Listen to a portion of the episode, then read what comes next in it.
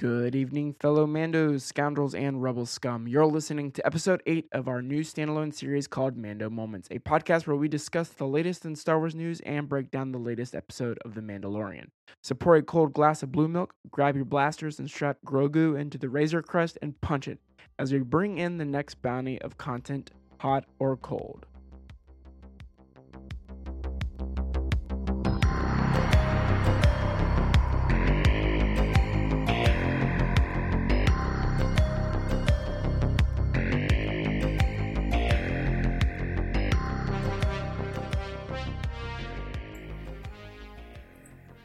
Right, welcome back to our last episode of Mando Moments. And Derek, welcome back for the final episode. For the final episode of Mando Moments, I am happy to be here, my dude. Same here. Although it's getting late and we had some issues in the Discord with connectivity. Is it a podcast if there's not audio issues? It's I'm just saying. You can blame you can blame Rona and just long distance in general. True. You can't really blame that. Rona because you live far away. uh, exactly, exactly. But no, it's good to be back, dude. Yeah. It is good to be back. I was trying to bring up Internet Movie Database at the same time, waiting for you to continue to chat, but then you Oh. stopped. I'm like, crap, I gotta stop typing. Oh, oh, I, I'm I've already been on IMDb for like the last hour. well, well then. Um, I'll I'll tell you this news story and you can talk and then I can bring it up. Okay. so uh, in the news, sadly, um, as you know, in the Mandalorian, we're getting uh, the return of the Boba Fett character. We did hear about the passing of Jeremy Bulloch, the guy who played the original Boba Yep. Fett, the guy underneath the armor. And, yeah, uh, the the episode actually aired the day after he passed, um, which is especially sad because it's like this is, in my opinion, when Boba Fett really comes into his own for reasons we will talk about. But it's just one of those Yeah. like. I, I don't. Uh, did did the news article state how he passed? Was it Rona? Was it just age? Was it whatever takes everybody else? I feel like it's age. If it was Rona, it probably would have been on the headline. Y- you know what? You're not wrong about that. I got to be honest. You're you're not wrong. I mean, they would totally use that, Um, but I could be wrong. but it was really interesting and it was really sad um, to read that. I was like, Yeah. man, that that sucks. Um, you know, the first and foremost, like, and to be honest, most people probably would not know he's the original voice of Boba Fett because in Yeah. all the special editions, uh, the gentleman who plays the current Boba Fett uh, dubbed over all of his lines because they're like, well, Yeah. let's just make it all equal. And it's like, man, can you imagine? You have like Yeah. three lines in Star Wars, and no one will ever hear your voice in Star Wars again because finding the original copies is so difficult.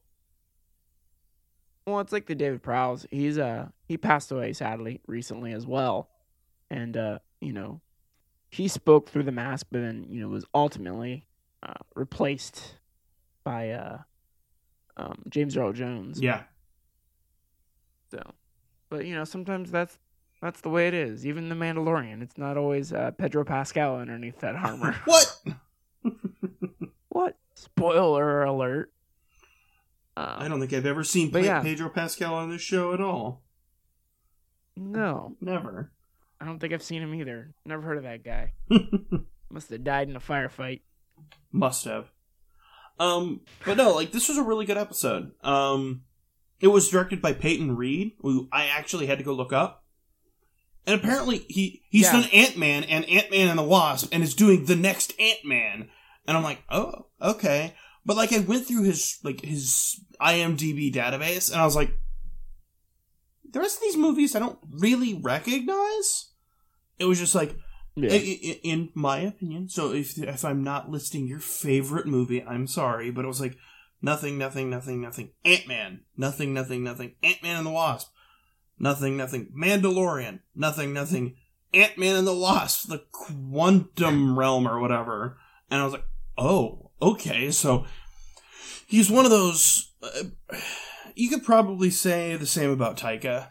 That it's like most Mhm. people would go nothing, nothing, nothing, nothing, nothing. Oh, Thor or oh, What We Do in Shadows, which is a primo movie. Um, And they're like, "Hey, you're good at your job. You want to do a Star Wars movie?" right. Well, I was watching some of the behind the scenes stuff for season one. Um, the first episode Yeah. um, was about the directors, and Taika was talking about no one wanted to work with us, so we just made all of our own props. We we just found all the Yeah. scraps. We just got a camera and just went shooting. And the entire time, I was sitting there thinking, and I was like, "Gosh, this reminds me so much of Yumi and Doug. Just like, hey, do you want to go to a Yeah. junkyard and film? Yeah, it's cold as all get out, and yeah, it's been raining, and it will be a muddy mess. Um, let's Yeah. go filming. Yeah. Um, and it, for those of you who haven't, like, definitely go watch the making series of uh season one Mhm. because I think the making of season two airs on Christmas Day. It does. So be caught up because it is amazing to see the passion and the love that these directors and writers put into this is phenomenal. They take it real seriously. Oh, agreed. Um, so much. I mean, Yeah. so many of them have strong connections with Star Mhm. Wars, like Dave Filoni.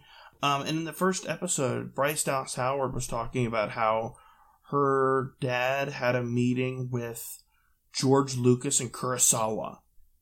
And I was like, Mm. oh my god, can you imagine? And Like, she was just What? a child. And I'm just like, Yeah. can you imagine the trajectory that sets you on? I, I, I don't Yeah. know. It was really cool. Um, another thing, To be even alive when when the great Kurosawa was alive. right?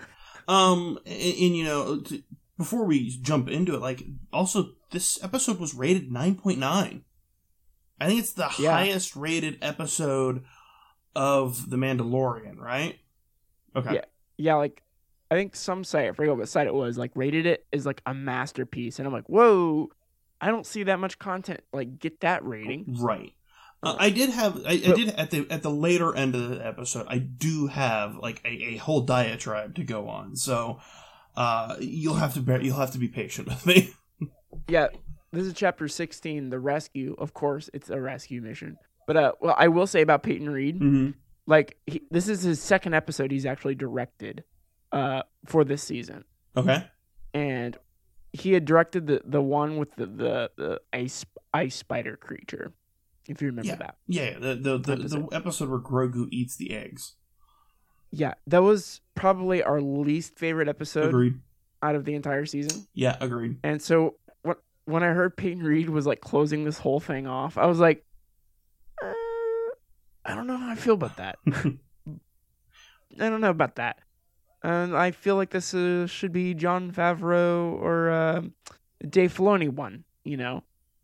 But you know, he he nailed it out of the park. oh my god yeah it And I would say, like, if people are looking back at our prediction episode and watching that one, I'd say we got some things right. I got a we got some things wrong. I got a lot of things right They did some things honest. that we they did some things that we predicted, but differently. Uh, Um, I, I predicted wholeheartedly that the the Mandalorians would be there. I was wrong on when they joined, but I was in fact correct that they were a diversion. I go back and listen to the tape. I said they will be a diversion, so he can go get the baby, and I'm gonna be I'm gonna be the one who who who sits back and you know plays with my um suspenders. But uh, I believe I was correct on that one. Pat yourself on the back. I'm gonna break my arm patting myself on the back. All right. yeah, there, there there were some things like I, I'd wish Ahsoka was a part of this gang. You know, um, So the, that was the only person I wish was a part of it. okay, I can agree. Um, there was a moment in this episode, and we'll talk about it later, that I think is better than the Avengers. So I, I think we should start talking about the episode so I can get to that point. All right, let's rush to the end. So yeah, basically, uh, they just jump right into it. They don't mess around. Mm-mm. I mean, it starts with them ransacking a, a imperial shuttle, stealing that for information. They they got the doctor hostage on trying to find where Moff Gideon's ship is, And then once they get that information, then they go to a bar and then they're like, "Hey, Bo-Katan, you want that dark saber? I can help you if you help me." And then they're like, "All right, let's go kick ass." something and so uh, something that I liked what's something that? I liked is that they directly said that the scientist on board the Lambda class shuttle was a clone scientist from Kamino. yeah, Like Yeah. they directly called that out. I mean, granted, it's been speculated since I think episode two of season one because someone noticed a uh, Kaminoan patch on his shoulder. yeah, Um, so it was Yeah. really cool. They're like, "You're wanted by the Republic," and it was like, "Oh," or no. uh, So it's like, "Oh, so what's the what's the Republic doing?" And I love these prequel tidbits because I will say that there is this this I don't know what the percentages of there is this base of people who like Mandalorian as much as us, but they're saying like they're using because it's so good, they're using it as like a a, a stepping stone to be like, oh, they're making this in response to the sequels not being as good, and they're just trying to repair everything, and I'm just like or or like what George Lucas did, and I'm like, well, if you're paying attention, there's a lot of prequel references and there's a lot of sequel trilogy references.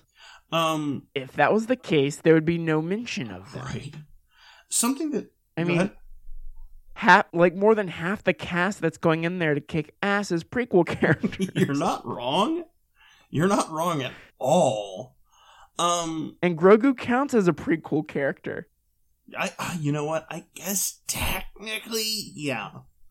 Um, something that I found interesting, uh, going back to the scientist conversation, is the fact that he Yeah. mentions he was on the Death Star, which I love that Cara Dune, Gina Carano, lovely Yes. as always, says Yes. which one.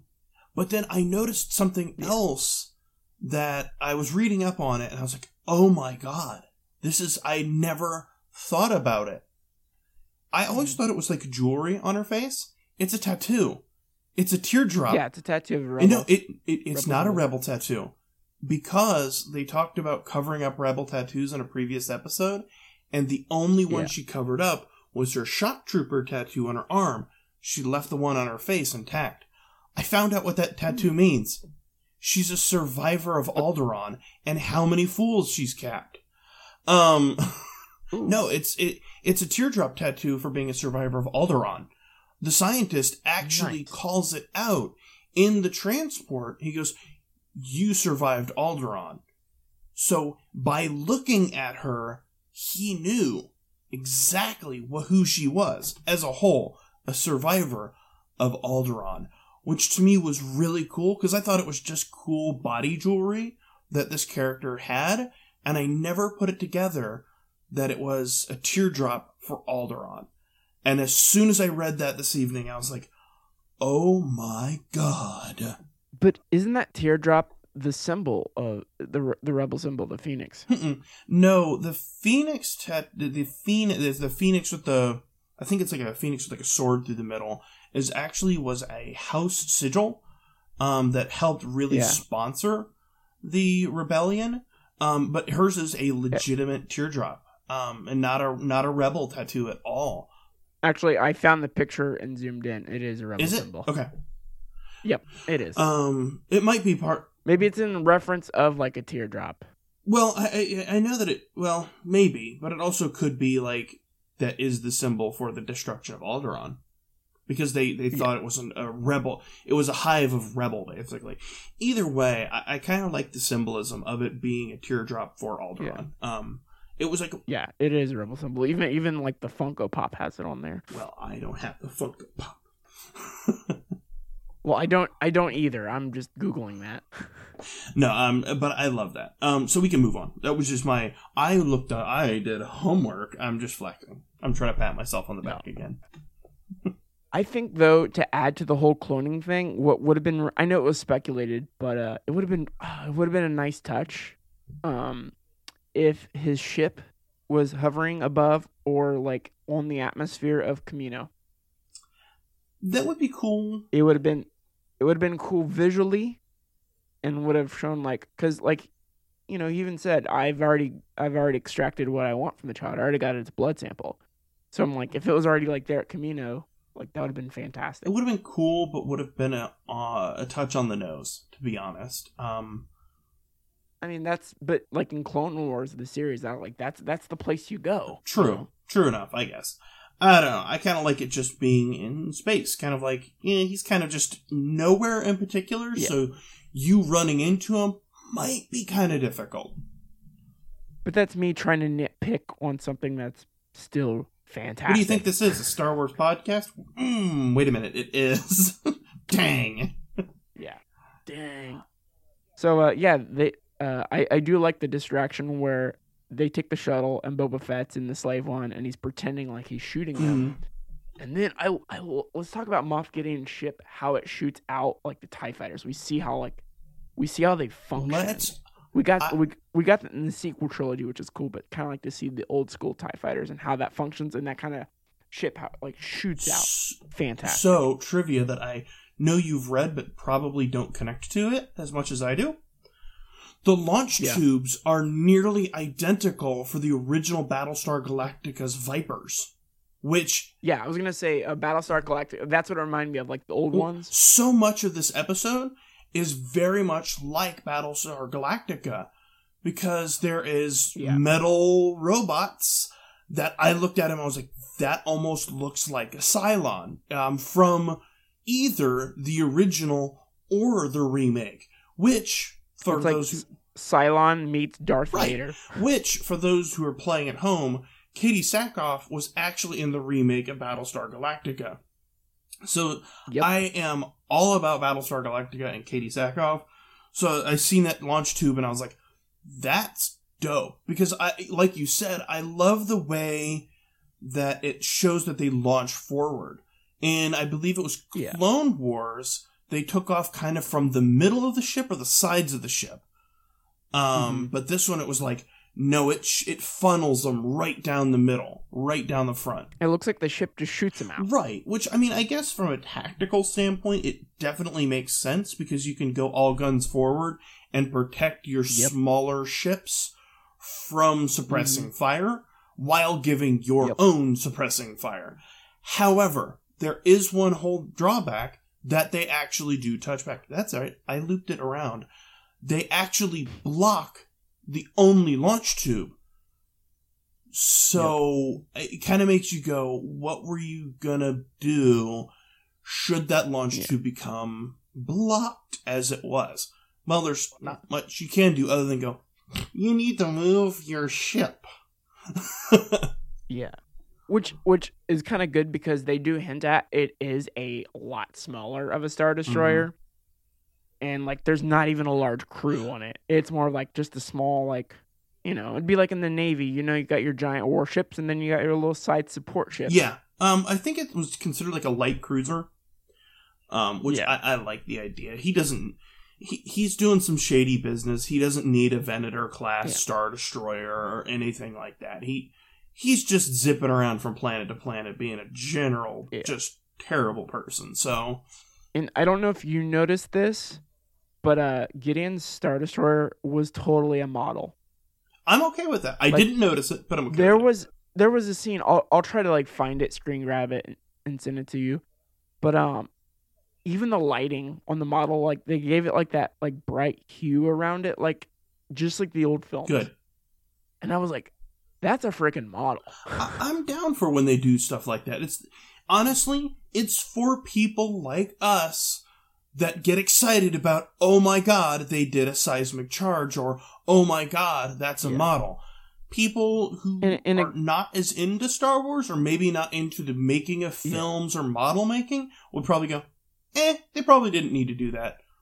But it's for us. You know, I'll talk about some oth- I'll talk about some other things, but they like they do a great job of blending in this new state of the art technology where they don't use blue screens or green screens. Mhm. yet they introduce like still the old ways of doing things like with the models the animatronics it's just a good blend of everything that kind of adds to the authenticity of it Yeah, I'm, I'm down for Um, it. yeah so basically they, they storm the bridge bo-katan and you know Cara Dune, and they just gunfight after gunfight. Oh, Cara Dune and um, Fennec.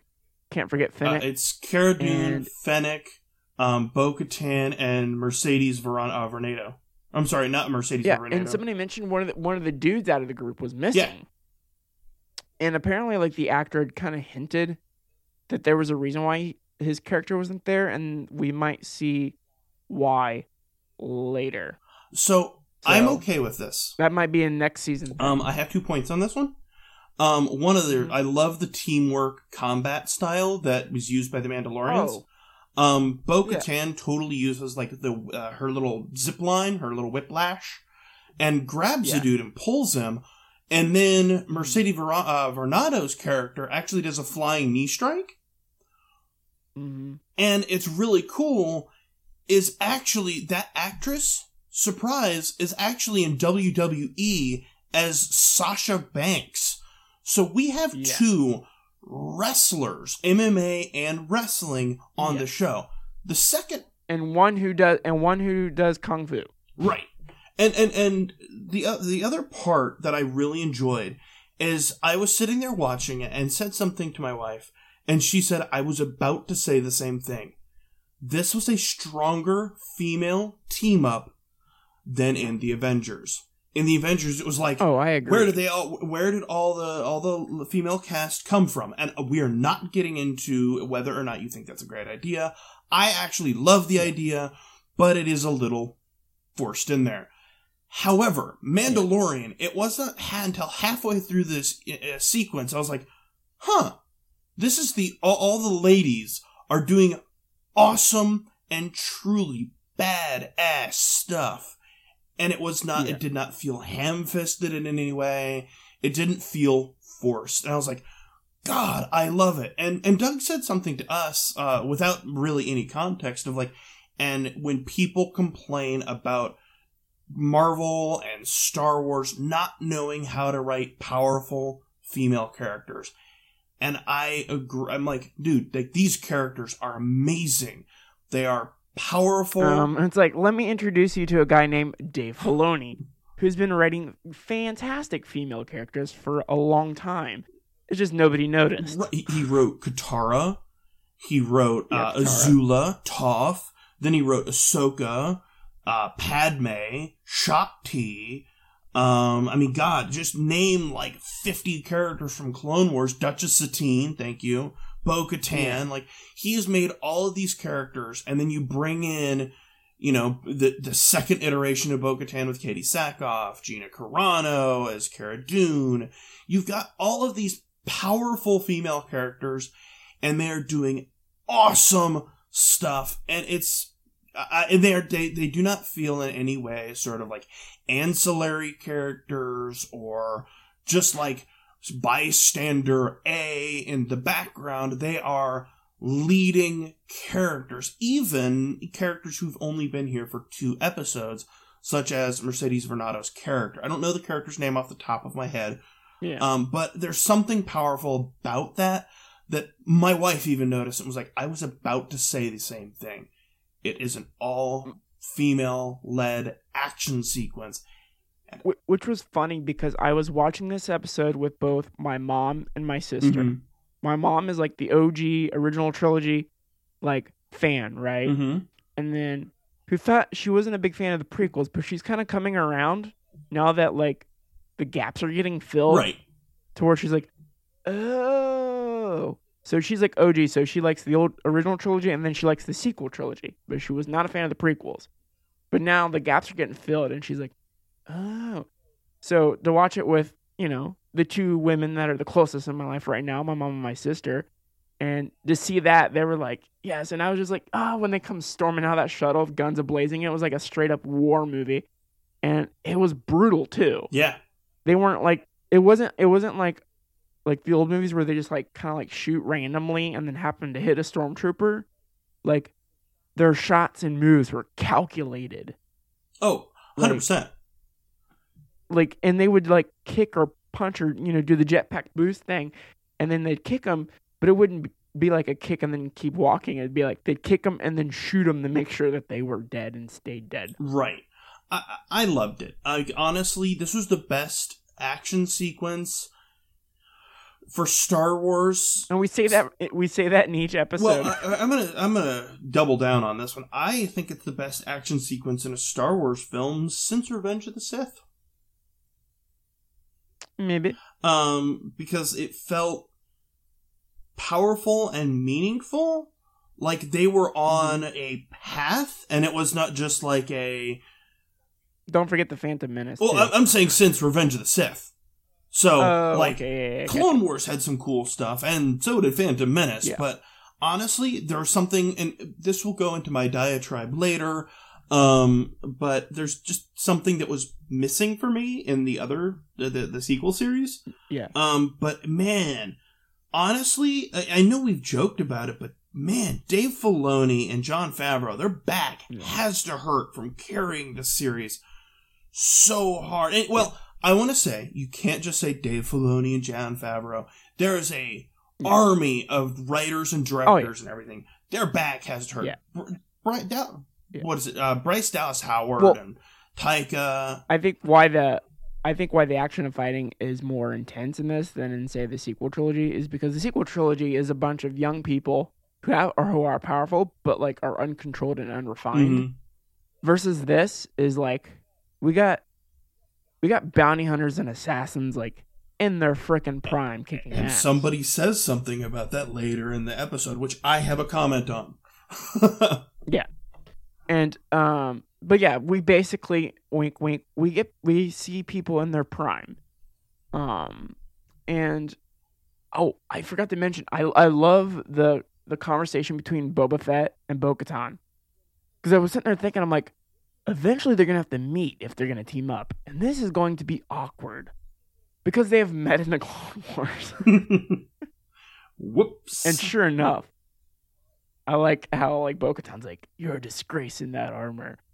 He's and he's like, "My father gave me this armor," and he goes, "What? Your donor?" right? and then like the fight breaks out, and I'm like, "Oh my god!" It But I like I like how cool Boba Fett is. He's like sly with words, and he's just like whatever. Well, did you notice something else? Because I definitely did about that bar sequence. As soon as What? the Mandalorian and Boba Fett enter, everyone else just gets up and leaves. They're like, you know what? There are already two Mandalorians here, and two more are walking in, and they are not with the same group. I think it's about time for me to head out. Which Yeah. That's like the classic Western scene where like, oh, there's a bunch of important people in armor and weapons. We should probably get out of here. It ain't gonna go well. I think I have a a meeting at the pudding store. yeah. Um, But I just want to point back to that. So going back to the Star Destroyer bridge. So, you know, they're breaking in, and basically what they're uh, what they're going to try to do is set up a distraction so Mando can go and shut down the uh the uh oh shoot the Dark Troopers. the Dark Troopers, so that way he can uh get Grogu. And whew, let's talk about that sequence, man. Holy moly! It was Like brutal. that was more intense than I thought it was going to be. It was so it was more violent, but it was not graphic, which I No, it wasn't. It was it was brutal. It was brutal. um, but I, I love the fact. So for those who don't know, like he tried to seal away uh, the Dark Troopers and then flush them out of space, but one of them managed to wrench open the door, started Yeah. beating up on uh, Din, and man, Just Oh my the crap out of gosh. First and foremost, when the spear went flying, I'm like, oh, that's going to be coming into play. They reminded us that he has the spear again. Um, turns out he did. But man, he, the, the, the Dark Trooper just kept pounding into Den, just like kept bashing his face into the wall. And I love the, And the music that was pl- the music that was playing and with the sound, it was like, oh my gosh, this is actually kind of terrifying for Star Wars. I want that soundtrack. I gotta be honest. Like, that was, I called that Yeah. out too. I was like, God, this music is so good. It's, it's It- dark it- and it's it- scary, but it's not scary. I'll tell you what, the Dark Troopers reminded me like how they filmed it, and I'm pretty sure this is intentional. Star Wars likes to uh to uh You know. Terminator. play back to movies that we remember in our subconscious. Oh yeah. And to me, it reminded me of like the first time when I like watched Terminator. I, I, You the uh the T two thousand, the liquid Yeah. the liquid Terminator. Just how terrifying it was how like it would move very uh, animatronic ish which i do love how they did the movements for the uh, dark troopers because they made a move like where you thought they were animated you know like move a little bit take a picture move another take another picture. Like it had that movement that janky movement. It was like it was like a battle droid and a battle star star galactic um what do you call The those Cylons. Yeah, and then the Darth Vader armor had a child, and that's what it was. Oh, uh, it was a hundred percent agree. And you would ask me about And what made it more terrifying is when uh, Mando like used his like flamethrower, and it just like went through everything, and it just like made him look like he was like this fiery ring wraith of death, and it did absolutely nothing. right. and the sound design with it was just terrifying. That was actually the one moment I was like, okay, uh, maybe maybe uh, Mando might come out of this really badly beat up more so than I thought. Well, you had asked me about them being made of Beskar. Um, they Mhm. aren't. Um, well, they might not be. I should say. I know in in Legends, so this is no longer Yeah. canon, but it is the only material in which we have to kind of get an idea about it.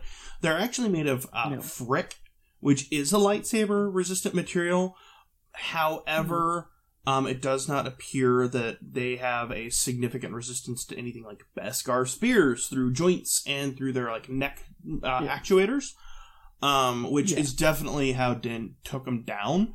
So they are not Beskar, but they are something else that, in Legends at least, in Legends, they were made of something that was lightsaber resistant because they were mostly and besides light uh, besides lightsabers and Jedi as a whole, no one at the time really stood up to the Empire without blasters. Yeah.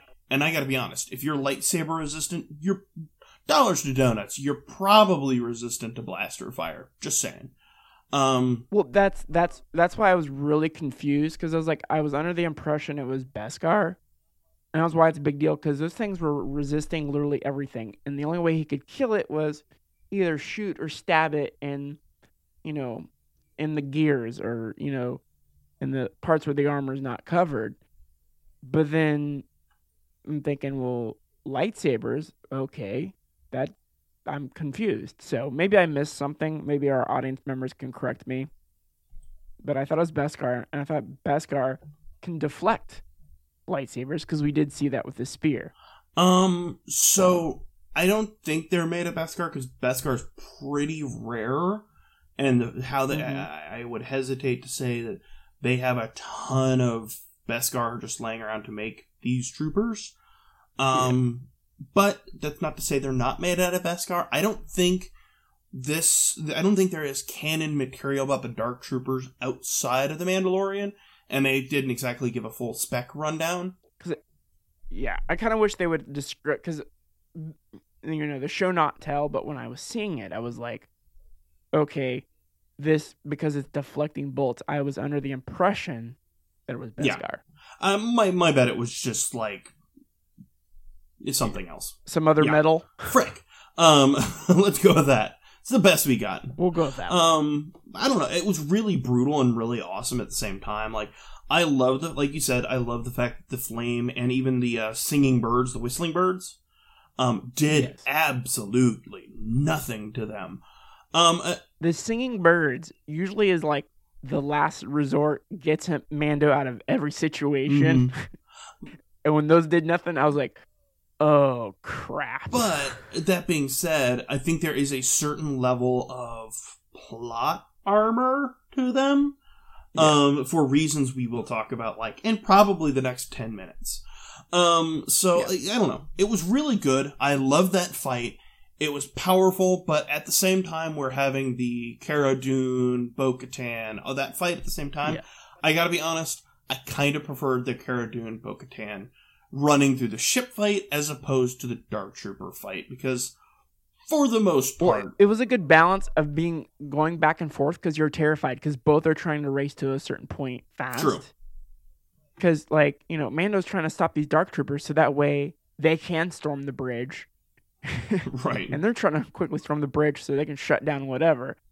And I do I do like how this shows the show in general has done this that I haven't seen in other Star Wars films. Is like, and we saw this from the Battlefield games. Like, if you overshoot your blaster too much, it overheats, yeah. and then it gets jammed, and then it needs time to like recharge and cool before you can fire it again. Well, you just hit it on the floor. and I I love how Cara Dune's just like guns a blazing, almost like Inglourious Basterds type, where they're running through the halls just mowing people down, and then it like overheats and sizzles, and she's like, "Oh, it's jammed," and so then she just uses it like a baseball bat and just starts bashing stormtroopers. It, I, I, I. I, I agree. It shows very much like how she was a shock, a rebel shock trooper. So it's like if your Yeah. gun goes down in the middle of a campaign, you don't just go, "Well, I'm I'm gonna go head back to the ship." You get, you start doing what you can to live. So I really liked that part. So and I like what what they did was shocking, and I did not expect it. Is so after that they go in the elevator, she fixes the gun, and then it, the elevator takes them to the bridge. hmm And I thought they were gonna go to the bridge, hold their guns up, and be like, "All right, everybody, drop your guns," and then kind of like take hostage. Nope, like no questions asked. They literally just mow everyone down on the bridge. yeah, excluding I was like- excluding Moff Gideon.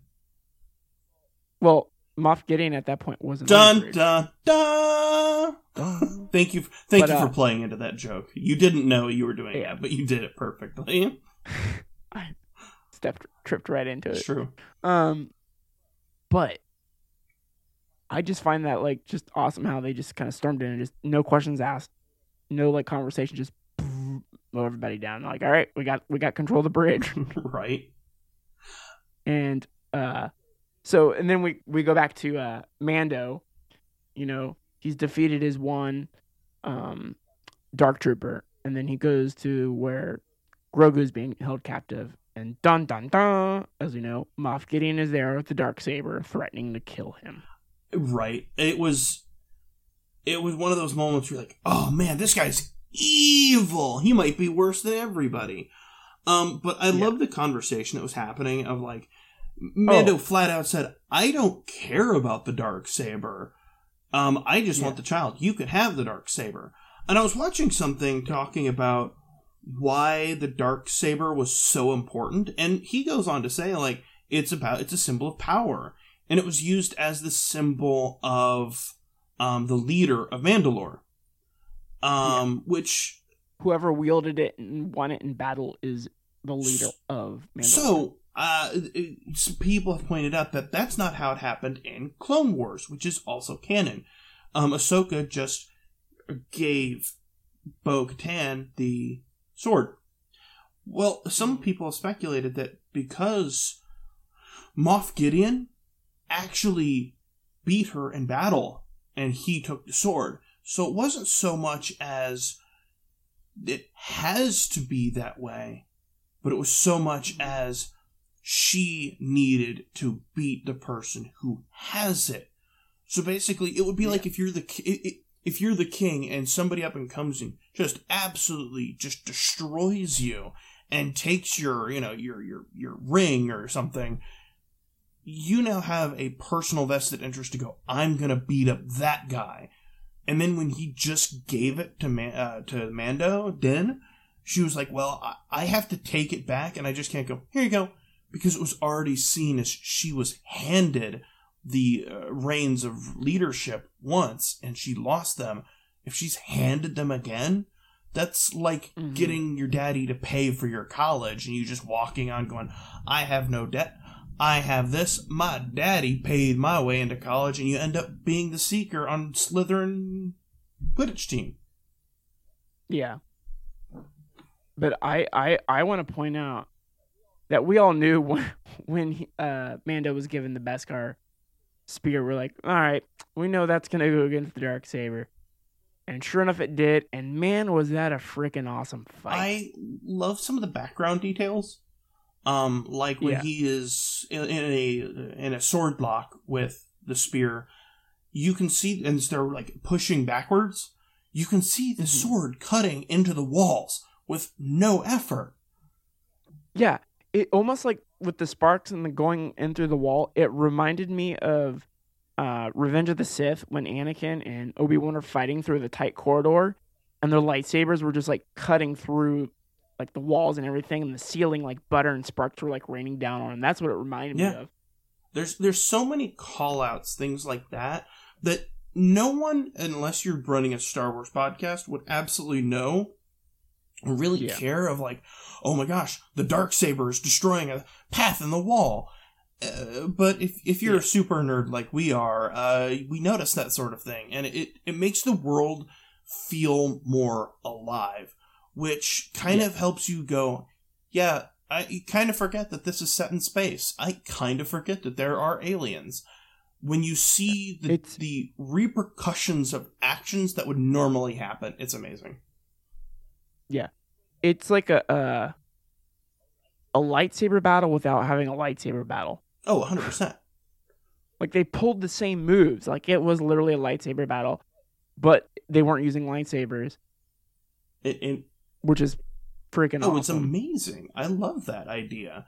Um, And the fact that Din can fight that well with the spear and all that heavy armor, and and he looked very like he looked kind of graceful wielding that spear around. he was in control. Um, yeah, he was in control. He was like he's like, come on, dude, you're an Imperial. I'm gonna mess you up. I don't care who you are. I just you you threatened my boy. I'm gonna kill you. yeah, he's threatened my boy. Um, which was and uh, which was kind of cool. Yeah, um. So then, of course, you know, Din beats beats him. And he's like, I'm not gonna kill you. And the reason why, like, I'm pretty sure if it wasn't for Bo wanting, or not Bo, but um, Cara Dune wanting him alive, because Cara Dune wants him alive so they can, you know, arrest him and turn him into the the New Republic. But I'm pretty sure if that wasn't part of the rule for Cara joining, I guarantee you, Mando would have shoved that spear right into him right then and there. Mhm. Hundred percent. Um, So you knew it was killing him. it's So he put the shackles on him and dragged his ass back up under the star bridge. and I love and then just the look of like, oh, and then just the the look of seething anger on Bo Katan's face of like, oh my god, I almost had the dark Like, saber and now I don't. Yeah. Uh. Almost. Because, you know, I love it. Like, Din's like dragging him in cuffs onto the bridge, and he's got like the spear on his back. He's got the, the dark saber in his hand, just looking all BA, like, I just won a battle, and here's my spoils. Right.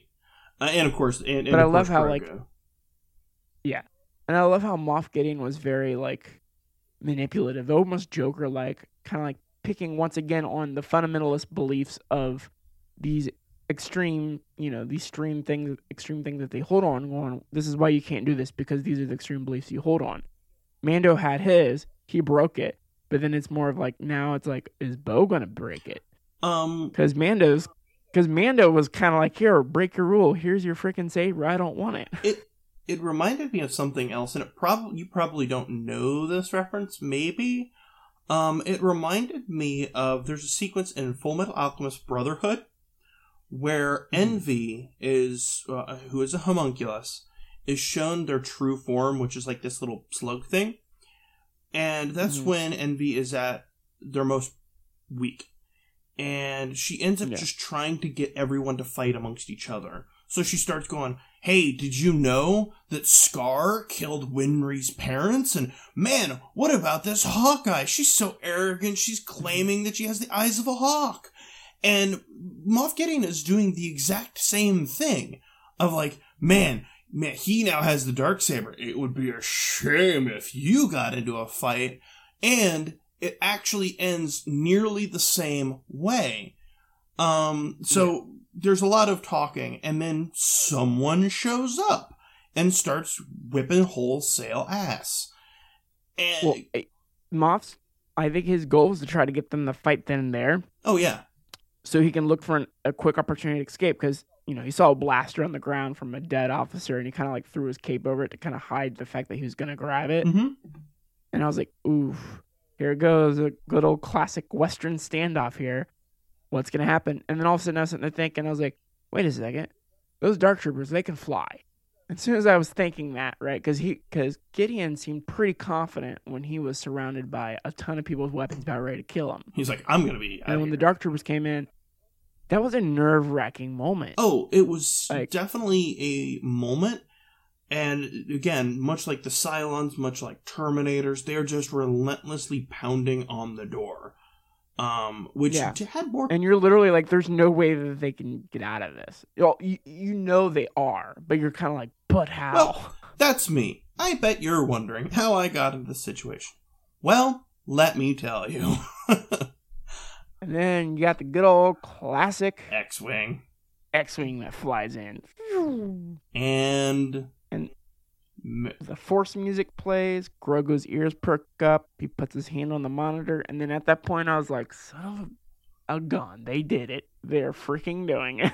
and a lightsaber lights up. So I want to go back. So the lightsaber lights up, and Moff Gideon all of a sudden has this look of, "Oh my god, I have severely messed up. I'm going to die." And he Yeah. Gideon goes from happy to, "Oh crap! I know who that is." and, and he actually does try to turn that blaster on himself.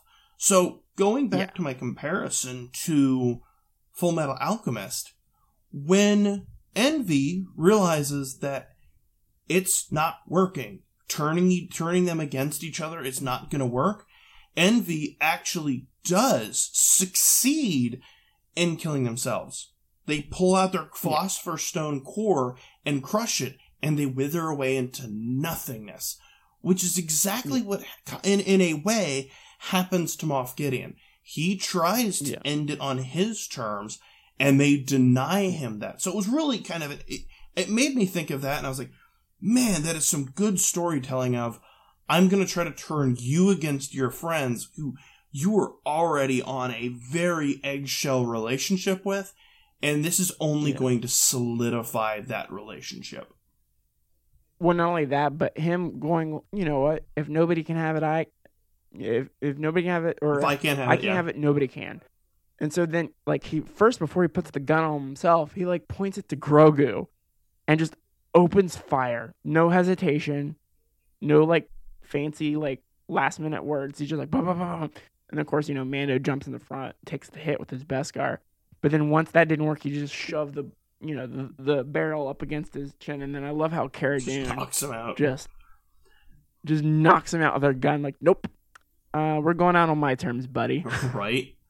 Um, so clearly a Jedi is now on board with a green lightsaber. and is destroying all sorts of dark trooper robotic ass. almost in the same vein as the last time we saw Jedi in their prime, Obi Wan and Qui Gon in a corridor, just cutting down battle droids like There's a better uh, comparison. It's from Rogue One. What's that? when Darth Oh. Vader turns on his lightsaber in the hallway and starts using That oh too. my god when that light green lightsaber lit up amongst the smoke and it's like sparks are flying things are getting pulled and pushed and crushed. Yeah, I was like oh my god that's exactly like Rogue One except instead of an intimidating man robot with a red lightsaber it's a mysterious hooded figure with one glove. So it was Michael Jackson. It's it was the inverse of Rogue Yeah. One. One was like a terrifying moment of dread of we are not going to make it out of here alive. Holy smokes! To one of hope. Agree. Um, And I think at the point when he's mowing things down, we pretty much know who it is. It's old Luke Skywalker, I'm here to rescue you kind of situation. And I think, didn't we all kind of like predict that that was going to happen at some we point? We did. Um, And honestly, I kind of figured that in season one. Soon as the kid looked like Yoda, soon as he had force powers, I'm like, this is going to be the tale of getting him to uh, to Luke. let's not talk about the future of Grogu, but yeah, Well, we eventually will.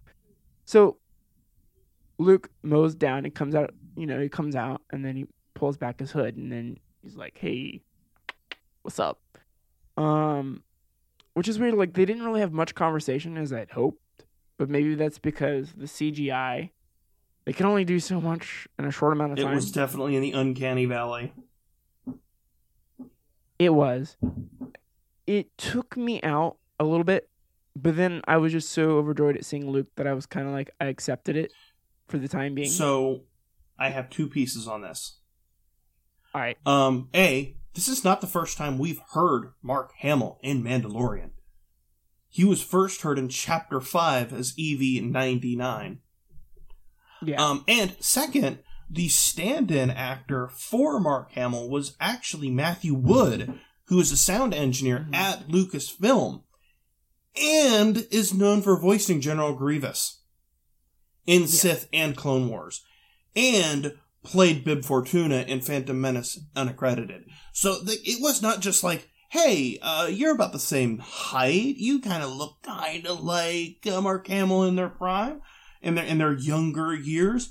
Hey, why don't you do this? It was like, all right, we need somebody on cast, somebody who will know honestly how important and how much meaning this holds to say you got to play Luke Skywalker basically. Um, Yeah. which I found that I found it awesome that it was the guy who played voiced General Grievous. Yeah, I I had a couple issues. Well, first I want to go back and point out a couple things when he was wrecking shop. Mm-hmm. A few things that I did like that did look reminiscent of of uh, um you know his father Darth Vader in Rogue One is you know he takes the uses the Force and like throws the the decapitated head of a Dark Trooper into another one, to, you know, disabling that, and it reminds me of like when he ripped the gun out of one of the soldiers and then threw it at the other, knocking him out. Mm-hmm. And then I do like instead of like you know Darth Vader held his fist out, force choked one guy and threw him. But I like how he held his hand out and then crushed him in like a tin can and then threw him against the wall. Right. It was very reminiscent of some Clone Wars action sequences. Yeah, that's one thing I liked is it was like Luke, but it was like Luke doing prequel moves. Just Luke being awesome. Um, I Yeah. like the addition of Luke Skywalker, but the CGI it falls well within the uncanny valley. Um, which I found out the origin of that re- very recently. Of like humans don't like things that look like other humans that aren't humans. So yeah, I we pick it out. I knew that that was not Mark Hamill, but my brain was going, Yeah. "That's Mark Hamill," and it's it it it actually is like a fear response of your brain goes, "I can't actually be seeing what I know I am seeing." Yeah. So therefore, you are in danger. You're hallucinating You're something. Our primitive well, monkey even brain. even if well, even if it looks really good, even though like some of the best ones, your brain tells you it's fake, especially when it's a character that's younger Mhm. who's now old, because your brain's like, no, they're old. Yeah. The You know. better it looks, the worse your brain makes it. Um, so that's why like Yeah. things like What- Carrie Fisher in Rogue One, um, Peter Yeah. Cushing as Grand Moff Tarkin, and Well, not only that, but you're taking something that's old and you're putting it in a modern day lighting style film, mhm, and not something that had like the original lighting and grain. as right? as- So we're seeing it new, but it's old, and it throws our brain for a and loop. as somebody who does a ton of Photoshop, it is a nightmare and a half to try and fix lighting differences, like you said, from like early Mhm. 70s to 2020. Lighting has changed just a tad. Um, Now, with that said, I knowing how tough it is, I am going to critique this here because they did uh, a younger de-aged version of Mark Hamill in The Rise of Skywalker, mhm. and it looked good. Okay. I don't like. Uh, did, did you think it looked good in Rise of Skywalker? I thought. I thought did. it looked okay. Again, I, Yeah. I, for some reason, like I really get bothered by Uncanny Valley. Like I can say it looked good, but I do not like it. Um, so the better it again, I mean- the better it looks, the worse it is for I'll me. say it looked better in Rise of Skywalker. Granted, it was in a darker setting, but I could still tell they used a different type model. Like it, it looked like it was 3D. The lighting was in that in that area, so it blended in. Versus this, I got the vibe that you know, like when you watch those deep fake videos on Mhm. YouTube, it looks like they were like, "Hey, we're out of time. Um, hey, let's get a deep fake program and just run it through that." Yeah, I, I can understand that, and I, I can't disagree. It The- it definitely looked just like a little bit too janky, but let me be very clear: that is in no way on anybody's head because like again 70s lighting to modern Yeah. lighting to everything like Yeah. that like it looked good but uncanny valley our brain goes yeah no pass thank you i'm good um Well, for like I like when you pause it, when you pause it, right? mhm. And I have a 4K TV. Like it looks good paused, but when you watch it in well motion, uh, that's also has a lot to do with computers have a really hard time um, mimicking the way our face folds and shadows in real time yeah, it really really struggles because let's be honest our faces when we talk make a lot of movement your cheeks your Yeah. high cheeks move your mid cheeks move your your your chin your your cheeks Lost on your it for a chin move your your chin moves your lips they attenuate they Yeah. have wrinkles and computers just go i don't know man i give up like pfft, sure throw some shadows here i guess computers Well, I think the lip I think the lip movements are off and I've seen better lip movement in CGI Mhm. facial facials and I wish they'd spend a little bit more time on that. And then like I said with the lighting, it almost feels like how they did the deepfake is if you go back I can find the scene cuz the lighting looks exactly like the scene and I remember I know I'm a dork where I remember, oh, that's the lighting from this scene. But in Return of the Jedi when he's talking to his father when he turns himself in, hmm like it's that lighting and that setting his face is the same and it doesn't match quite like the lighting around him it almost looks like you know they cut his face out from that scene and put it on top of the actors and then like had it like mimic his lips and didn't do much else. Yeah. Um. Yeah. No. That's kind of like uh, understanding how they do it. Yeah. It's kind of like basically like super advanced rotoscoping, but yeah, kind of basically. Yeah. Um. But again, let's move on from the. It was not quite natural. Um. Was good looking, but uncanny valley. I will I, I will say for the short time that we got it like it's it's passable. Oh yeah. but like you know how they went back and fixed the uh the cameraman guy that was kind of sticking out Jeans man. the jeans man like i may i wonder though if there was some time constraints because it's such a heavy induced you know thing as far as you know time goes and you know with covid you never know what set back some of the digital I, I stuff feel like principal shooting was done a while ago before COVID lockdown. Digital. well it does but i'm talking about like the special effects afterward I would honestly, I would almost pay for a documentary on anime on uh, about animation studios and how they dealt with Yeah. COVID. Because I mean, let's face Yeah. it, like Oh. they have we'll get that a bunch of digital effects. I mean, uh, let's be honest. If Disney sent me home and was like, "Yeah, just do digital effects in your computer," I'd go, "Uh, yeah, my computer will will will not survive." Um, Well, that's what I'm saying is like, so it makes like it makes me wonder. That's why I kind of give him a pass. Well, it's COVID, but I wonder if maybe in the next few months, you know, mm-hmm. we'll go back and watch that episode, and they've changed it, and it looks a heck of a lot better. Hey, wait a minute. Luke did shoot first. But but you know what I mean? Like where the CGI, excuse me, blends a lot better. Yeah. No, I'm sure. That would make Um. So Luke Skywalker also said something that I think definitely can be used to apply to the Mhm. sequel series is talent without training is nothing. Um I don't know. well, why I say that is like all of the characters, specifically like Rey and well, mostly just Rey, um, has raw natural talent that far sur- uh, surpasses in Force Awakens specifically. okay, I see what you're saying. Um, Yeah. far surpasses. But and it, we don't really know how much actual training she got with Luke either, because Yeah. up until that point, Luke was not super into training her. So I can't imagine it was the most attentive training. But yeah, because he mentions like raw power. That's Yeah. Right. So it's like one of those like it, really is interesting to see like he is saying it now of like talent without training is nothing, and later on he refuses to train Rey, um, which is really Mm-hmm. Yeah. fascinating to me.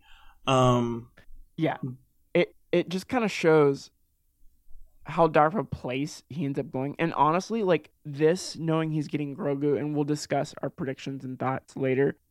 But like seeing his hopeful, this hopeful guy going around collecting Jedi to start, and then knowing what's going to happen, you're like, now I'm kind of like seeing like more so why he would feel that way, you know? Yeah. No, hundred percent.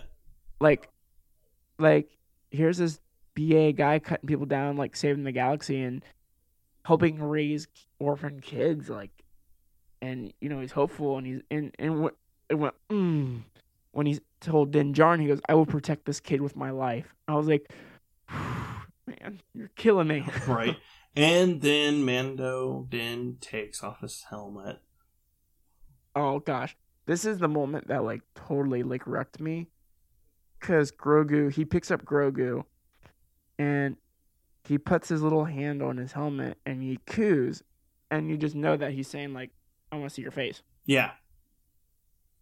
And it, it, was And so, man, it was just it was That- just really good. Like you could see like there was in a weird way like you could see tears welling up in Grogu's eyes and Mando looked like he was Yeah. ready to cry and truthfully I was about ready to cry because it's like imagine Oh, yeah. like in a way it's very much like how, how Jedi's in their in, in the um in their prime were they would come and get kids young kids Mhm. and take them from their parents and I'm like man, that can't be easy. Like, you know, but it didn't. or it'd be like being a foster parent. You know, you raise a kid for a certain time, and you get attached to him, and then he's got to move on to the next one. Yeah, and it was it was really good, and it was just at the same time like really sad. Um, but I'm I'm I'm a little I- disappointed in one thing. He What? didn't give Grogu the shifter knob. See this is where like little things like this happen and then like throughout the episode like little things and i'm like but that didn't pay off. But then i'll wait later and it will It's gonna be in a at book. some point. Um, so i'll i'll, I'll come back later and say like how i think it could pay off because there's other things that that didn't quite pay off that kind of left left open-ended. So i think that'll play into the next season. Yeah. Um, the the ball is along along with a couple other things. But I do want to point out another like I don't know if it's intentional or if it's something I'm noticing, but another kind of prequel reference is um he Grogu's like cooing and Din Djarin's like tearing up and he tells uh, Grogu like don't be afraid. And I was like, all right, what was the last parent parting that we saw where the parent told the kid do not be afraid? Anakin yeah. and Shmi Skywalker, his mom. She goes, "Don't be afraid. Don't look back." Yeah. Um, it was So- really good, and that was the episode proper. Um. That was mm. Oh my god. the music swells up. It gets emotional. And you're like, "Dang it, it's coming to an end." Um, and then we get And the post credit scene. Well, hold on. Let's not jump ahead. Let's jump now. real quick. I want to point out, as if things could not get emotional enough, we hear R2D2's beat. Yeah, no, no, uh, you're you're absolutely right in pointing that out, and I also do have this. Ob- uh, not Obi Wan. Um, R two D two is now officially the only character to be in every Star Wars movie and series. True. Um, and I'm just like, man, that little droid. he He gets he around. has seen so much of the universe. But uh I and, and that happens and then Grogu and R2 have like a little moment together and, and Grogu's kinda like checking him out and cooing and then R2's like rocking back and forth and whistling like he's excited. And I'm like, Oh, this is so cool. This is so Star Wars. And then they say their farewells and then I love how the music swells up, a hopeful thing. Luke picks up Grogu, they kinda walk off and then they turn around and it looks like it looks so much like a painting. I don't know if you thought of Nope. that where it's like the wide shot with him turning around the elevator. He's holding, you know, Grogu. Grogu's looking back, you know, and then it cuts to uh, Pedro Pascal and he's tearing up and he's watching. The whole gang's watching and they're all happy. And then R2's there and then the elevator closes and then boom, that's Man. it. And you're just like, oh my God. May the force be with you. Yeah, may the force be with you. And I'm like, dang it, Lucasfilm. Why? What's this water coming down my And face? also, this is the only episode of The Mandalorian without um, concept art on its credits, yeah. which is very different from like every other episode. So you're sitting there going, Oh man, like it just makes you sit there looking at black te- or white text on a black background, going, It's like a it's like a somber thing. You're like the whole "It's over." but then it boosts your happiness back up to when you get to what they said is a post credit scene for their next show Mhm. that they're doing. And there wa there was a rumor there where there was going to be a limited run Boba Fett TV show. It, it, it- but it wasn't announced at uh, the Disney. It wasn't so- announced. It was going to be like a 3 or 4 episode thing. Um but then the cut boom right to the twin suns at dusk or dawn, I don't know. And it's uh Jabba the Hutt's palace. Yeah, right when that happens, I was like, oh snap, because that that's another thing that like happened, and you're like, okay, that's weird, because Boba Fett dropped him off and then just pieced out, right? And he was non-existent, which I was thinking if he was on the if Boba Fett was on the bridge when Luke Skywalker showed up, that would have been a very awkward conversation that went down. right. Hey, look. So, um, you tried to kidnap my friend. Oh yeah, and then I kicked you Yeah. into the Sarlacc pit and left you there. Yeah. Yeah. Yeah. Yeah. But I will say though, I am remember how I thought they were going to do this, and I'm happy they didn't because I didn't want them to. Remember, I thought they were gonna um kill off Boba Fett some sacrificial way. Mhm. I and I was like, don't do that, and I'm thankful that they didn't. Um, but anyways, so you get uh, was it Bib Bib Fortuna, Fortuna. all fat and sassy on Jabba's old throne, just ruling the ruling the club, the speakeasy of Tatooine, and uh, your guards get shot and tumbles down in the same way that like Luke Skywalker came down and like strangled him. Well, you for uh, uh, I, I would like to point out um, first and foremost, the shadow is very similar to Yeah. how when Leia was uh, dressed as a bounty hunter and was coming down the stairs. Um, Yep, that's what I meant to say. Not Luke, but her. Yeah. Um, Fennec comes down. and You're like, oh snap! You're like, if Fennec's here, you know who else is here? right. sure enough, Boba comes down. You know, got his spurs making the noise, and then so Boba's like, oh Boba, you're alive.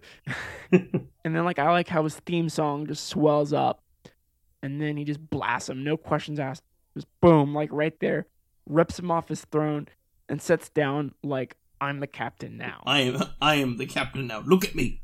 I am the captain now. Look at me. And then it says the Book of Boba, December 2021. December, 2021. It'll be exciting. I'm I'm ready for it. Um And yeah, I'm just December's gonna be huge.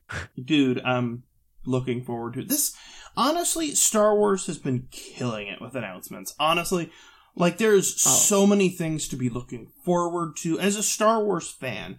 And this is something I've been thinking about because honestly, The Mandalorian has made me go back and want to go back and play some Star Wars games, and I did. Uh, Oh. As of recording, I spent yesterday for almost 13 hours straight playing a Star Wars game. Um, And it makes you want to go back and watch the old movies and kind of go back and kind of see how it all connects Yeah. Um, but even beyond that, it made me really stop and think about the Star Wars fandom as a whole. Um, but I want to finish talking about this before I go on my whole speech. So, so I, I want to wrap up what we have to say about this particular episode. I don't know if you have anything else. I don't personally. We we talked a lot Oh. about it. Oh, I was just gonna say that uh, since this Boba Fett series is reportedly a limited series, I have a feeling because it's announced Mandalorian season three is gonna air Christmas Day. So my guess is this show is probably gonna air December first, and go you know a few weeks up until Christmas Day, and then boom we get Mando, and even I think they might even have the Mandalorian in this one like briefly because you know Mandal- uh, Mando doesn't have a ship. Yeah. He was riding around on the Slave One. They were still on that bridge, you know.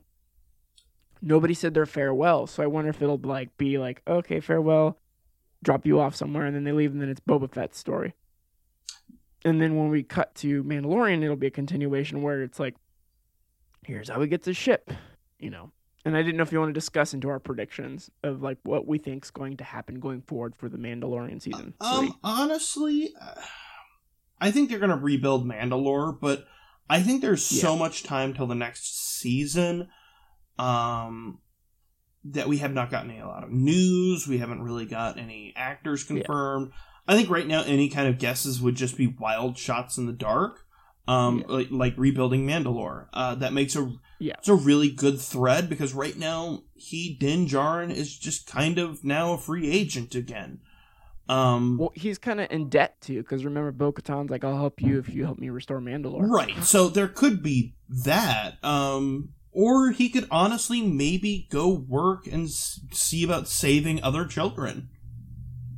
Yeah, Uh, um, for I, Luke. I would, I wouldn't be surprised if we do that because he goes, "I'll see you around." You know, I'll, I promise I'll see you. So, um, and not only that, but I'm thinking Grogu is Disney. Grogu, the relationship between Grogu and Din Djarin is the show. oh, 100 percent. right? It would be so weird if they have the next. Not that I would like not like it and refuse to watch it or anything, but it would be so weird to like watch the season and just like no mention of him, no seeing him. I mean, they didn't spend how much money on that freaking puppet yeah. and all this merchandise and get all these kids excited to only have Grogu for two seasons and that's it. yeah.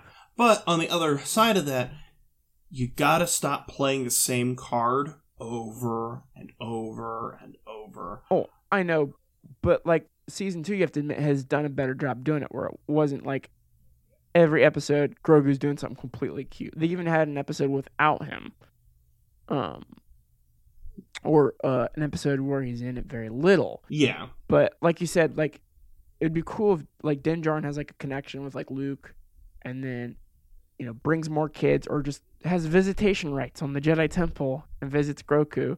Grogu. Did I say Goku? You might have, but I mean, at this point, Yeah. it's not terribly wrong. and the reason being is because you have to have Grogu survive. Because we all know, and I'm gonna correct myself before pe- fans criticize me. Before I'm, you know, say that Ben destroyed the Jedi Temple. He didn't in the comics. He turned, and then it was like the Knights of Ren and some other Yep. people that like ransacked He, it. I don't think that he I don't think that Ben actually killed anybody. No, he actually tried to stop them. Um, kind of. But, you know, it's hard to explain without spoiling it. You can go check it out. But still, it's that mindset of some Jedi were killed, some were taken, some probably ran away. And it's kind of like, well, it's hard to be hopeful about that ending if we know Grogu's going to be killed off. Like, and I doubt they're going to do that because why would they have one Jedi escape the first Skywalker massacre to be then just killed off by a second Skywalker massacre. Yeah. Yeah, no, I agree.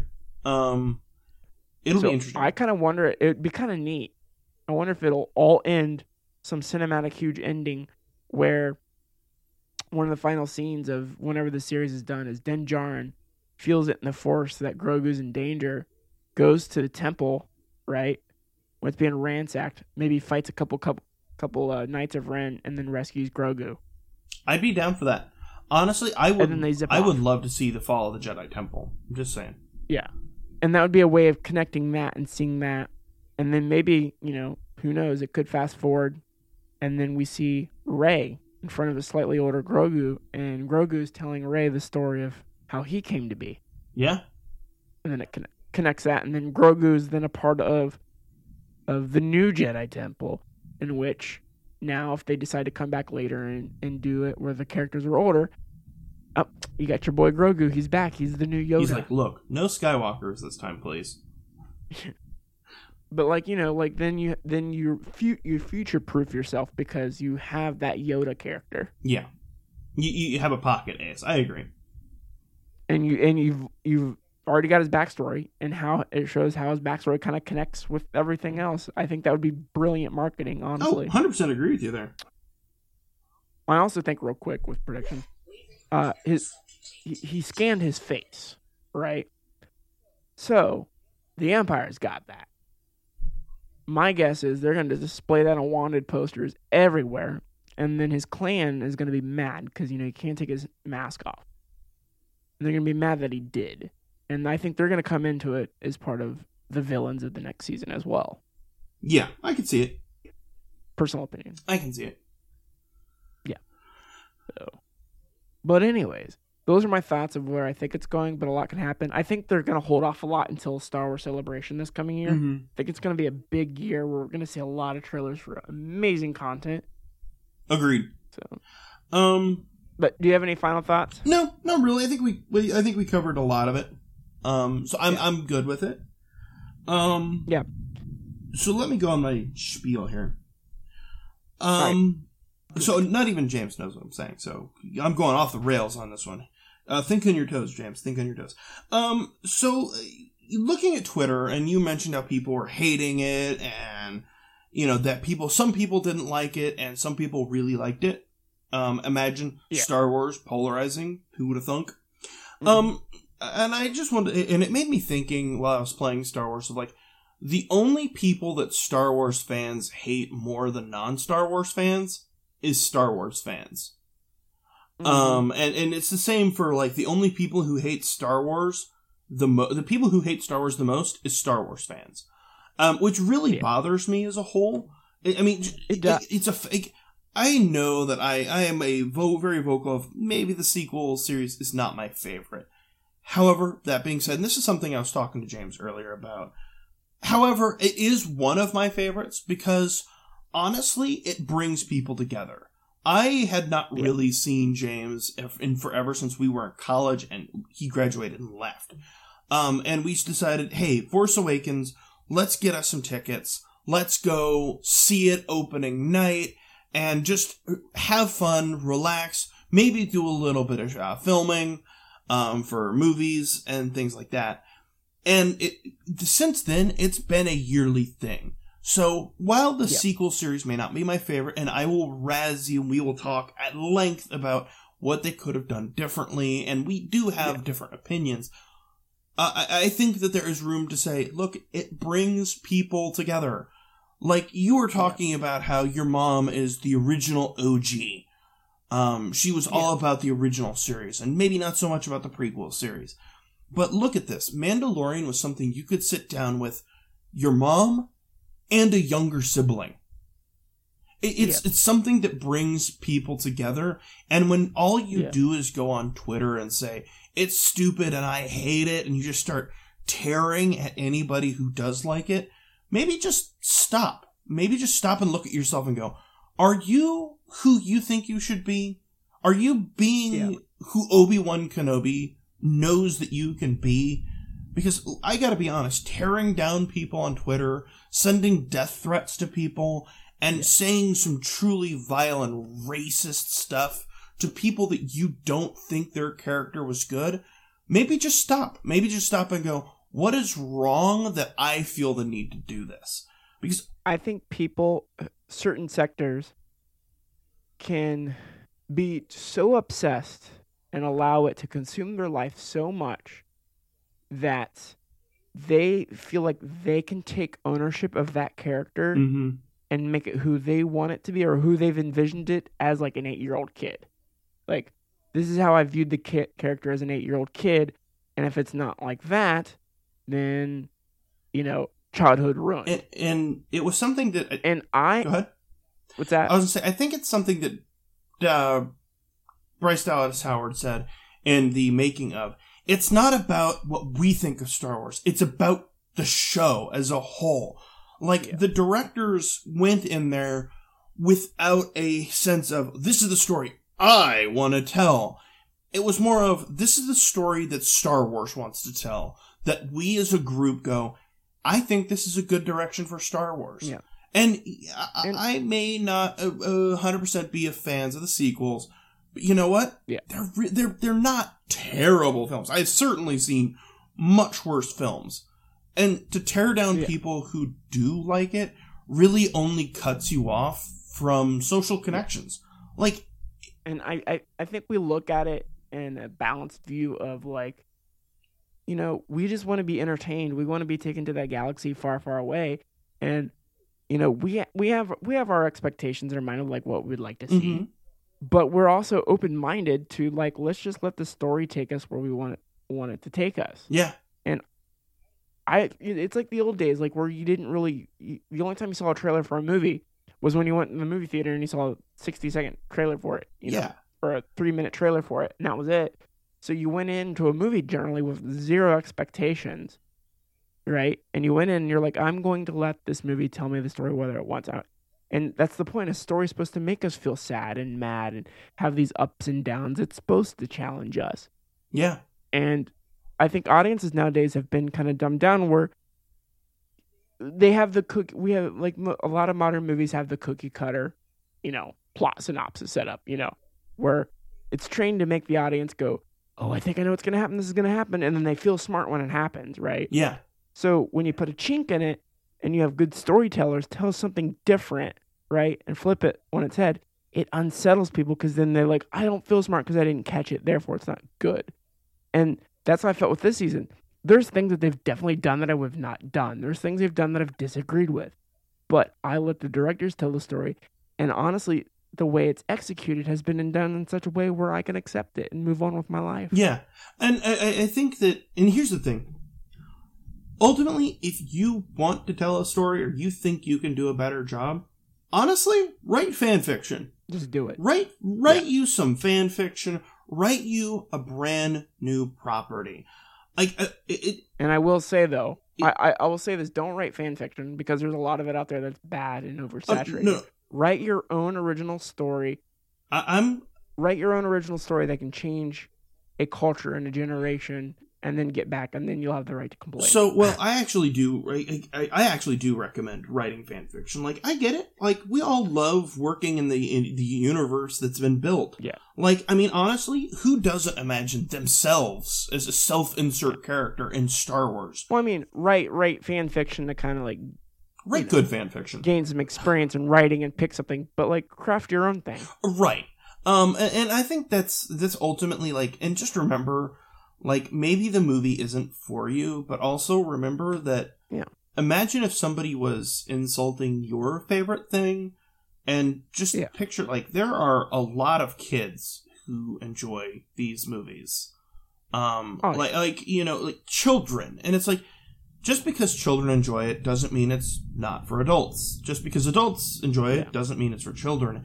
And children are getting more savvy. And when they see someone just dumping on a movie that they don't like, man, can you imagine what it must be like to destroy the joy of a child who is like, I want to talk to other people who love this thing too. Like, I remember in the 90s, the early days of the internet and being able to go online and talk to people about my my favorite thing or or I, I didn't personally do that, but I knew a bunch of stories like old red versus blue days where people jumped online and talked about it and was like, "Man, I love it." Now, can you imagine being the guy who comes in there and goes, "Ah, it sucks," blah blah blah. It's like, wow, how must it? What must your life have been like to go in and destroy the love of something because you didn't like it? Honestly, Yeah. if you don't like it, that's fine. You can state that You, without destroying. you get all these people you get all these people gatekeeping and then they're like that's not my Luke, that's not my Boba Fett, that's not my Han Solo. And then here you have a little child who watched their first that might be their first Star Wars movie who loves it and it is their gateway to enjoying the rest. Yeah. Like how dare I sit there and go, "Oh, that's not mine." No, let me I have news for you. Luke Skywalker is not yours. Boba Fett's not yours. Star Wars is not yours. It's everybody's. Yeah. I mean, so I don't want to say like ta saying, "Hey, I don't like it" is bad, but I think there's a way of Yeah. like, I- I- James and us have had this conversation. of Like, yeah, I'm not crazy about the new sequels, but I'm not going to sit here and every time James brings it up, go, Oh, yeah. "It sucks. I hate it," and I think I hate you for liking it. Um, there's a way of saying, yeah, it, it's not my favorite, and I would make some tweaks and hear some ideas, but ultimately, at the end of the day, five. Yeah. So la- this la- latest episode launched five year anniversary of Force Awakens. It, That brought me, my brother, and James back together to hanging out like a yearly thing.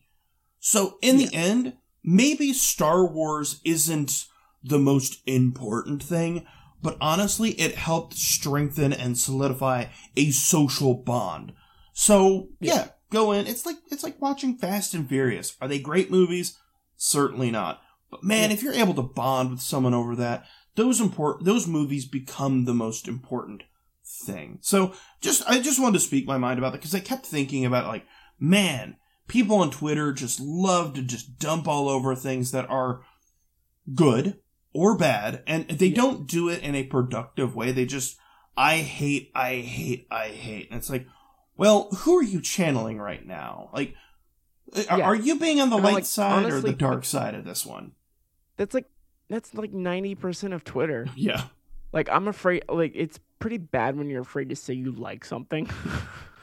Guys, I love this. You're wrong, and you should you should be feel bad. And you're like, I just wanted to yeah. say I, I love my mom. Um, but yeah, that was my that was my giant speech of like, guys, let's be awesome. Like we're getting some new product, this new some new series this year. Let's try not to be raging jerks to everyone who happens to enjoy something that maybe we don't enjoy as much, and just go, you know what? I'm glad you enjoy something. I'm and here's the thing: they're making they're making so much content that none of it, all of it's going to be geared towards us. It's going to be geared towards different audiences. Yeah. So we don't have to like all of it. Yeah, like I know last week I said, yeah, maybe I'm not into Lando series. I'll watch it, but I'm not going to sit there and go, oh my god, it's going to be terrible and awful and blah, blah, blah.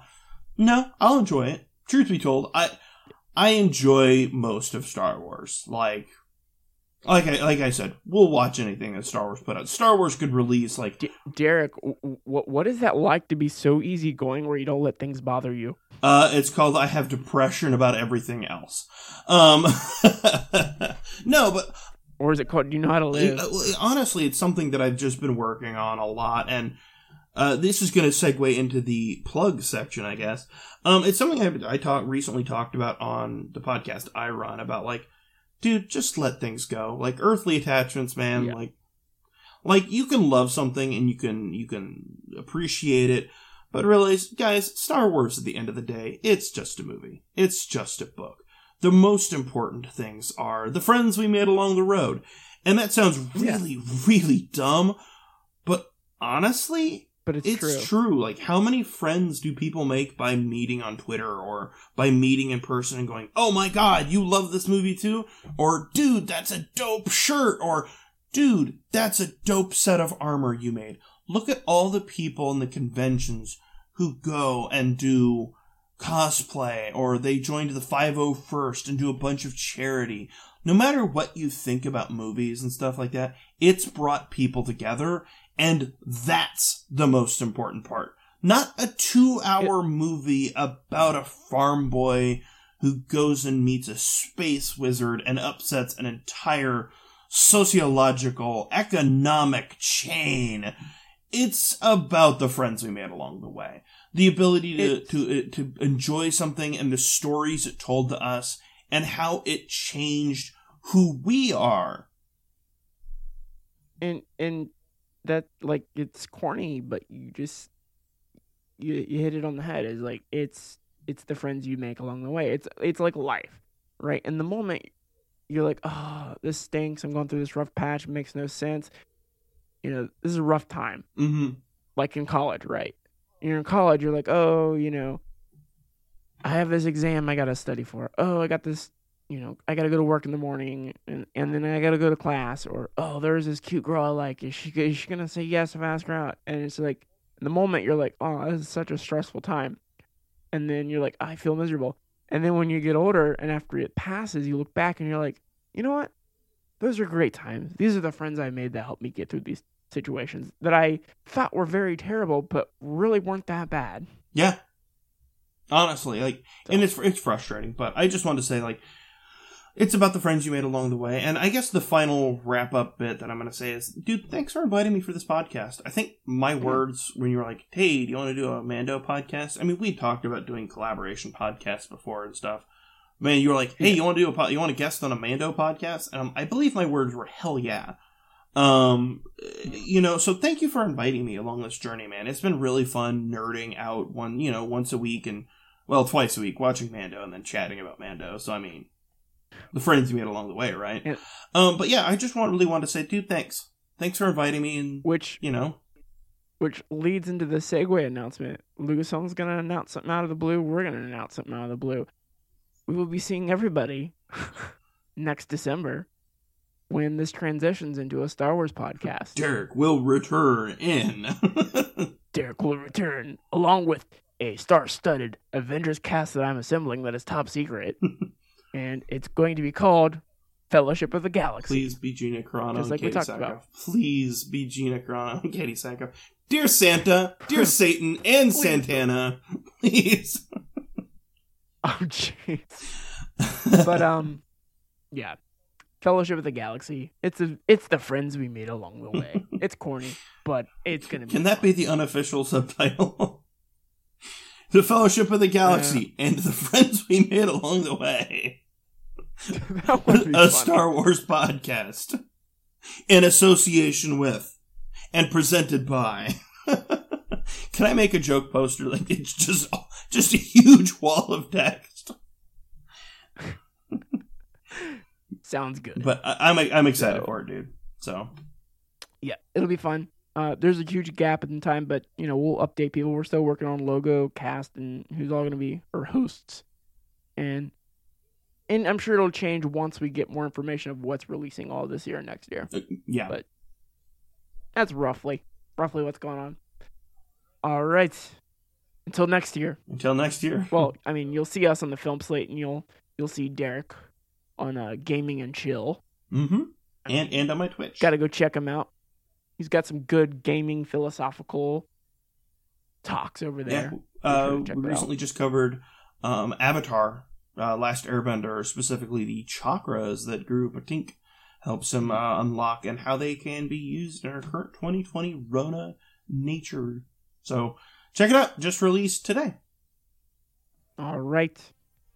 I have spoken, and that is it for the show. You can help us out by please subscribing to the Film Slate or to the Gaming and Chill podcast um, on your favorite podcasting service. And tell everyone you know.